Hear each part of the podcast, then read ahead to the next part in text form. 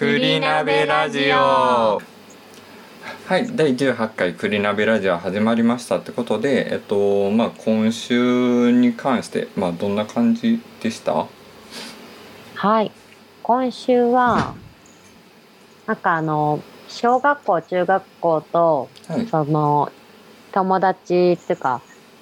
親友っていうのかちょっと分からないんですけど、すごい仲がいい友達がいて、はいはいはい、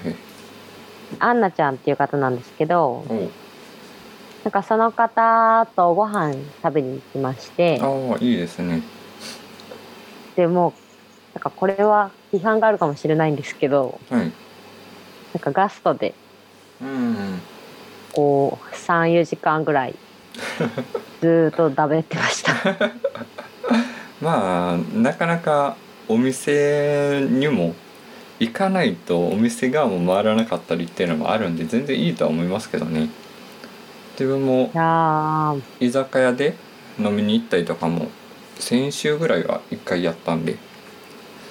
たまにはそういう機会も必要かなとは思うんで、全然いいとは思いますけどね。いやなんか6時から入って、で今ってその東京が10時まで、営業が10時までにしてくださいっていう風にしてると思うんで、6時からそのマックスで10時までいたんですよ。でもそんなにいたのにまだ全然話したりなくてそんな話すことあったんですねいやそうなんですよねでなんか他のお店に、行きたくても、な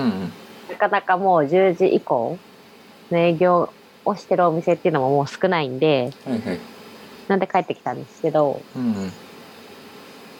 いやもうなんかどんどんおばちゃんになりつつあるなと思ってずっと喋り続けられるっていうあ、そういう意味でですか年取ったなって感じですかでもなんかよくよく考えたら、普通に高校生とか大学生とか、なんかそういう時でもなんかもっとなんか何時間も喋ってたなと思って、まあそうですね、じゃあ大丈夫かなまあ女性は割と喋ったりだとかみたいな感じで集まったりとかは、なんか男性の場合はなんか長々と喋り出したらやべえなって思う時ありますけど確かに栗本さんはどんな感じですか？今週に関しては、以前、夢を叶えるぞの最新刊が出たって言ってたと思うんですけど、言ってましたね。多分その回のラジオを多分父親が聞いてくれて、送ろうかっていう連絡が来てで送ってもらったのが、水曜日に送ってもらって、木金とで読み切ってっていう感じなんですけど、めちゃくちゃ良かったですいや結構なんか電車乗ってても、その電車の広告で、こう新刊発売ってすごい宣伝されてたりとかしたんで、あ、話題になってるんだなって。なんか夢を叶えるぞシリーズ、それこそドラマ化になったりだとかっていうのもあったりとかして、結構人気あるシリーズではあるんですけど、で夢を叶えるぞって、一応今回の4巻、4巻が最新巻なんですけど、その内容は、余命3ヶ月っていうのをなんか宣告された会社員がなんか、ガネーシャの教えで後悔のない生き方について学ぶみたいな感じの内容なんですよ。で、なんか本当に夢を叶えるぞって、なんか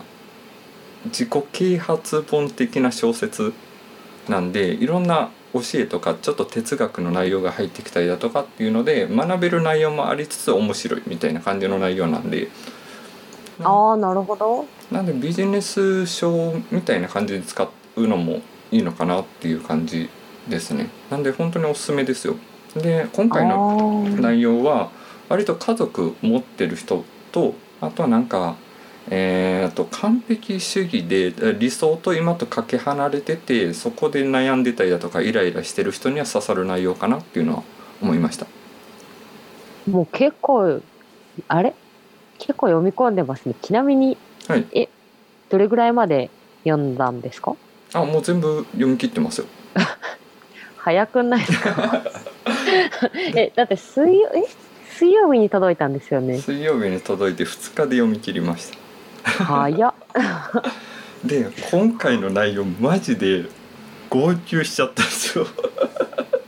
めっちゃ内容良くて、なんでよかったら本当に学べる内容で、後ろの小説の割には参考文献めっちゃ入ってるんですよ。っていう感じの内容なんで、まあ興味あれば4巻からでも全然刺さる内容かなと思うので、全然毎回その対象になる人が変わるだけで、その1話1巻完結型にはなるのでっていうところですね。確かにゴリゴリのなんだろう、小説っていうよりかはこう小説を読まない側にとってはすごい読みやすいのかなって、そうですね、感じますね。あとガネーシャっていうキャラクターが出てくるんですけど、ガネーシャが関西弁なんですよ。なんで関西人は受け付けやすいかもしれないです。なるほど。そういう意味でもいいかもしれない。はい、まあ、興味があれば見てみてくださいっていう感じです。はい、ありがとうございます。はい、ちょっとまあ長くなっちゃいましたが、じゃあテンプレ話しましょうか。はい、はい、この番組は現役フリーランスエンジニアである栗本と渡辺の2人で毎回テーマを出し合い、アウトプットの習慣をつけていこうというのを趣旨とした番組になります。で今回のテーマは、もし子供ができたら何を教えて何を教えたくないかっていうのを、話し合っていきたいかなと思います。ということで、準備は大丈夫ですか？はい。なんかこうまあ子供もまだできたことがないんで、あくまでこう想像というかになりますけど、一旦はい大丈夫です。はい。まあ前回自分からだったんで、今回渡辺さんからになるので。はい、では早速よろしくお願いします。はい。はい、じゃあ先に渡辺さんからお願いします。はい。今回のテーマがその子供ができたら教えたいこと、はいはい、で教えたくないことだと思うんですけども、とりあえずまずは教えたいことからお話ししようかと思います。はい。で。ですね、まあ、正直教えたいことっていうので思いつかなくて、はい、おー、はいはいはい、で、まあ、皆さんどうなのかなっていうところが気になって検索してみたんですよ、うんうん、でそうしたらですね、子供が生まれたら絶対に伝えたい赤サタナハマヤラワの法則っていうはいはいはい、そういうなんか記事を見つけまして、でそこにですね、要はこの赤サタナハマあいうえを書きくけこうっていう、それが最初に始まる文言で、なんか格言っていうか伝えたいことが載ってあって、はいはいはい、で例えばあだと挨拶は自分からすること、うん、まあ大事ですね。はい。そうです。で、いがいつも良いところを見ることとか、はいはい、こうそれがわまで書いてあるんですよ。結構な量ですね、それ。あ、そうです。結構な量です。で、こうすごい。なんだろう、すごいいいことがたくさん書いてあるんですけど、うん、なんだろう、私がもしこう幼稚園児だったと想定した時に、うん、こういつも良いところを見ることを大事にしなさいってこう言われても、こうなかなかちょっと高度すぎて、もうちょっと中学生とかに高校生とかになったら理解できるのかもしれないんですけど、なかなか難しいなと思って、うん、まあそうですね。って思って、で、なんか一通り見て、その上で自分でじゃあ何が自分が教えたいかなって考え直してみて、うん、したらこう、もうしたいと思ったことをしたらいいって伝えたいかなと思いました。なるほど。いやでも大事だと、今の流れもなんかそんな感じになってはいってますもんね。そうですね。結構これだったらこう幼稚園とか幼稚園児とか、まあ、高校生とか大学生とかでもまだこう理解してもらいやすい内容で、で私も意識してることになるんで、これが一番自分にとったらピンとくる言葉なのかなと。なるほど。結構なんかこれしちゃダメあれしちゃダメとか結構言う親御さんいると思うんですけど、どっちかって言ったらあこれもしていいあれもしていいってこうしていいっていう方を強調した、育て方というか、まあ、の方が私はしたいなと、まあ、否定するよりかはその長所を伸ばしていくみたいな感じの考えってイメージですかね。そうですね。まあでもちょっとこう注意しないとなと思ったのが、まあ、自分のしたいことをしたらいいっていう風に伝えてて何かこう犯罪を犯したらやばいなってまあそうですね、まあ、なんかそう考えると子育てってやっぱり難しいんだなと思いましたまあどこまでのラインがみたいな感じのとかなんかそういうところはなんか超えちゃいけないラインとかもあったりとかもするんでなんかある程度のしつけは必要な気がしますね、そう考えると。そうですね。いやーなんか子育てってやっぱり難しいんだなと思いましたね、もうこれがとりあえずまずは教えたいことというかになります、で教えたくないことっていうのが、まあ、これもいろいろ考えた結果思いつかなくてネットで検索しましたさすがネットですねでなんかいいこうみんなどういう風に皆さんどういう風に考えているのかなっていうのを知りたくて検索してみたんですけど、なんか意外となくってなるほど。こうなんだろう言葉遣いこう例えばバカとか、そういう悪い言葉遣いを教えたくないとかそういうちょこちょこ書いてはいるんですけど、例えばランキングでこういうことを教えたくないだったりっていう風な記事は見つからなかったんですよ、なのでそこまでないんじゃないかなって思って、で私もそれを受けて考え直したんですけど、教えたくないことなんか基本ないなと思ってもう何でも教えてあげたいみたいな感じですかねなんかこう知ってて損になることというか知らない方がいいことって、なんかそもそもあるのかなっていうのが、なんかまあ書き方テーマの付け方が若干悪かったかもしれない何を教えたくないか教えたくないかってなるとなんかなんか教えたくないかというやってもらいたくないことみたいな感じのニュアンスで自分は話そうかなと思ってるんですけど、教えたくないなって考えるとなんか自分もそんな感じになるなって思いました。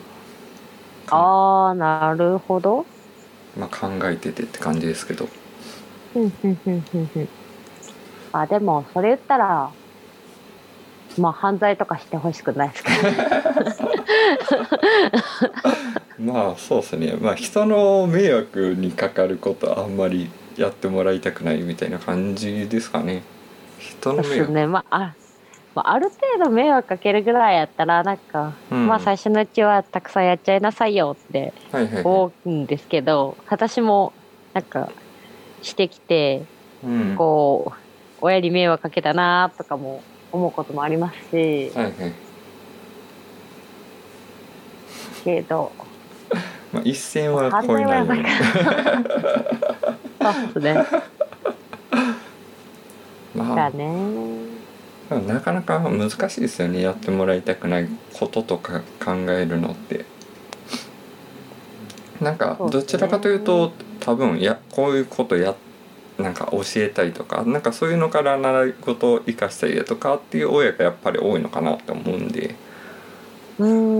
あんまりその何を教えたくないとかやってもらいたくないみたいな感じのことを考えること自体がなんか少ないのかなっていうのを今回のテーマ見てて、まあそれこそ記事で教えたくないこととかが少なかったのもそういう背景もあるのかなってちょっと聞いてて思いましたね。そうですね。こうもう教えたいことっていうので習い事とか考えたとしても、それも別にこの習い事はさせたいっていうのはないですね。ただそういう見学はたくさん連れて行きたいです。ああ、選択肢を与えるみたいな感じですかね。そうですね。見学をしてこういう世界っていうかこういうことをしてる人もいるんだよだったり、でその上でこうやってみたいかとか、その習わせるかを別として、まあ、こういうことをしてる人がこの世の中にはいるんだよだったり、なんかそういうのをたくさん見せたいですね。まあその気持ちはすごいわかります。自分も今割と音楽好きだったりとかするじゃないですか。でもなんか、昔からやってきたのってスポーツとかサッカーとかバスケをずっとやってきてて、なんかもっと早くにそのアーティストのライブとかを見たことがあったりだとか、そしたらなんかもうちょっとやることって変わってたのかなって少し思う自分がいるんで、なんかそこはすごい共感しましたね。そうですね。まあそんな感じですかね。はい。はい、ありがとうございます。はい。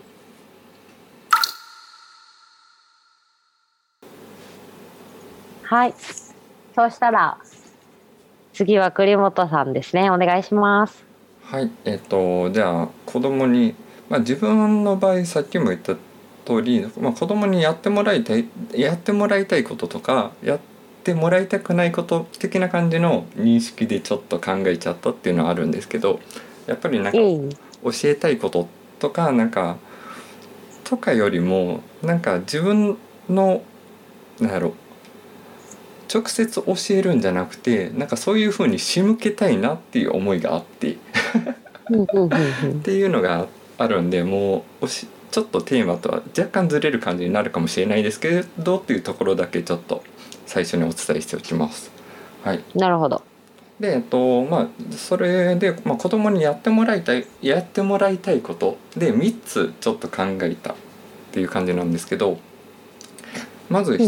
1つ目が、まあ、自分の頭で考えれるようになることって大事なのかなと思って、なんか大事ですね。で、それも一応自分の、背景があって、まあ自分結構いろんな習い事をやらせてもらってたんですけど、割と自分がやりたいというよりかはなんか親になんかまあサッカーであったりだとか、まあ、塾とかも一応行ったりとかもしてたんですけど、なんか受け身になってたのかなって思ってて、であんまり自分でこれやりたいとかあれやりたいとかって言わない子供だったんで、なんかそうなると大人になってからなんか自分の思いを伝えるっていうところに困ったりとかすると思ってて、なので、まあ、自分の子供とかにはそういう思いをさせたくないなっていうのがあるんで、まあ、自分の頭で考えれるようなことを仕向けてあげたいなっていうのが一つ目です。で、自分そうですね。はいはい、どうぞどうぞ。あ、ごめんなさい。で、2つ目が、これも仕向けたいことっていう感じなんですけど、自分の頭で考えた結果でなんか小さい頃にいろんな失敗とかを経験してあげたいな、させてあげたいなと思ってて、まあ、なんか失敗って小さい頃にしとくとそれこそ大人になってから生きるんじゃないかなと思ってて、まあ失敗というよりか辛い思いとか、なんかそのスポーツとかでもいろんななんか強豪と対決してる中での挫折とか、なんかそういうのとかもなんかいろいろ経験した上で成長してもらいたいなってのがあるので、なんか習い事とかそういうのはやらせてあげたいなっていう思いがあるって感じですね。はいはいはいはい、そうですね。失敗経験は本当になんか小さいうちにどれだけ積ませてあげるかで、うん、こうメンタルの強さとか、そういうところにも関わってくる気がします。で、なんか自分昔ちょっと話を聞いていいなって思った内容があって、その、はいはい、名前ちょっと出てこないですけど、元浜崎あゆみさんのダンサーをやってた、ダンサーの教師かな、ダンサーやってた人がいて、なんかその人がダンスを始めたきっかけが、親からも1万っていうなんか月謝をもらって、子供が何をやりたいかを考えて、その1万を使って何かしらの習い事をするっていうので、自分はダンスを選んだっていうのをやってて、なんで自分もなんかその考え方いいなって思って、その親が何をやらしたいかというよりも、お金だけ支払ってこれで何かしら好きな習い事をやりっていう感じで渡したいなっていうのがあって、なるほど。そしたらなんかそれこそ自分の頭で考えることにもつながってくるのかなって思ったのでっていう感じで今のところは思ってますっていうところですね。いやすごい、なんかすごい大事ですねそれ。こう限られた制限の中でいかにこう自分が何を選ぶかっていう選択させるって、まあ、すごい大人でもあることじゃないですか、それを小さいうちからさせるって、すごいしっかりした大人になりそうですね。それこそなんか自分の好きなことをやりたい、やらせてあげたいっていうところはそこにすごい引っかかるのかなって思ったので、まあ、それこそその選択肢を与えてあげるっていうので、いろんなところを連れて行ったりだとか体験させたりとかした上でっていう感じにはなりますけどね。はい、で、3つ目が、なんかこれをやらせてあげたいっていうよりかは、自分のスタンスでこういう感じでやっていきたいなっていうのがあって、それこそお金を渡して自分の頭で考えてきたことに対してはもう一切口出しをしないでおこうかなっていう感じで思ってます。ただそのいざという時にはもう頼ったりだとか、それこそ一線越えようと思ったらなんか口出しをするみたいな、それまでは本当に好きなことをやらせてあげるみたいな感じのスタンスでいたいなって思ったのがあったんで、まあ、この3つを挙げましたっていうところですかね。そのなんだろうな、意見を求められたりしたらこうアドバイスというかはするけど、こう別に求められてないのにやいのやいのこう言わないっていう感じですかね。そんなイメージですね。まあ、これもすごいなんか自分の父親がそんなタイプなのかなって思ってるんですよ。でそれにすごい助かってるので、なんか自分の子供に対してもそういうスタンスでいきたいなっていうところがあるってイメージですかね。はい、まあ、伝えたいことというかやってもらいたいこととしてはこの3つ、まあ、スタンスとかの話もあったんで、なんか別のジャンルも含まれちゃってますけど、で次にやってもらいたくないことっていうところで、一応2つ挙げてます。ただ考えるのこれもなんか自分も難しいなって思って考えてました。難しいですよね。これ本当に難しいですね。で、まあ一つ目のところが、人のせいにあんまりしないようにして育ってほしいなっていうのがあるっていうイメージですかね。だからそれこそ、その自分の頭で考えることを教えていきたいんで、なんか自分の頭で考えた結果出てるから、そのなんか人のせいにするのはいいんですけど、自分は一切悪くないっていう考え方はさせたくないなと思ってて、なんでその、まあ、人のせいだったら、まあ、こういう理由があって人のせいって言えるならいいかなと思ってて、そこに自分の考えを含まずに単純にこれは人のせいだからっって感じに育ってもらいたくないなっていうのがあって一つ目に挙げましてっていうところですね。ああ、大事ですね。だってもうなんだろうな、私も人のせいにしちゃったりとか、うんうん、もあると思うし、普通に大人でそういうことする人ってたくさんいると思っていて、うんうん、だからこそこう子供の時からそれをどうやってこう分からせるって言ったらあれですけど、うん、理解させてあげるか、はいはい、っていうところが難しいなって。でもそれができたらすごい強い子になるんだろうなと思います。うん、なんかそれこそ自分のスタンス的にはその口出しはしないタイプなんでなんでそのなんやろ、アドバイスを求められた時とかになんかいろいろと言えたらなって、そこでなんかいろいろ引き出して、なんかそこでそれって本当に人が相手の方が悪いのか、それともなんか自分のっていうそういう考えを引き出せるようにできたらなっていうところがあるかなって思いましたね。うんうんうんうん、なるほど。で、次が2つ目のところで言うと、一人で考え込まないことって大事なのかなって思ってて、うんうんうん、まあ、自分が割と一人で抱え込んじゃうタイプだったんで、なんかそうはさせたくないなって思ったので、まあ、そのいつでも頼って大丈夫だよとか、そういうなんかアドバイスを受ける体制は作っておきたいなっていうのがあって。